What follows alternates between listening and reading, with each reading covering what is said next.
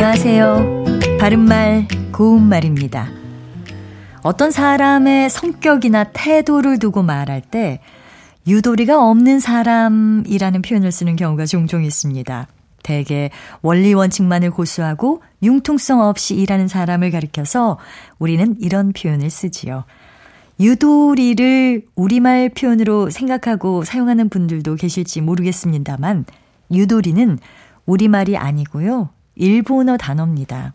이 말은 그때그때 사정과 형편을 보아 일을 처리하는 재주 또는 일의 형편에 따라 적절하게 처리하는 재주를 뜻하는 말인데요.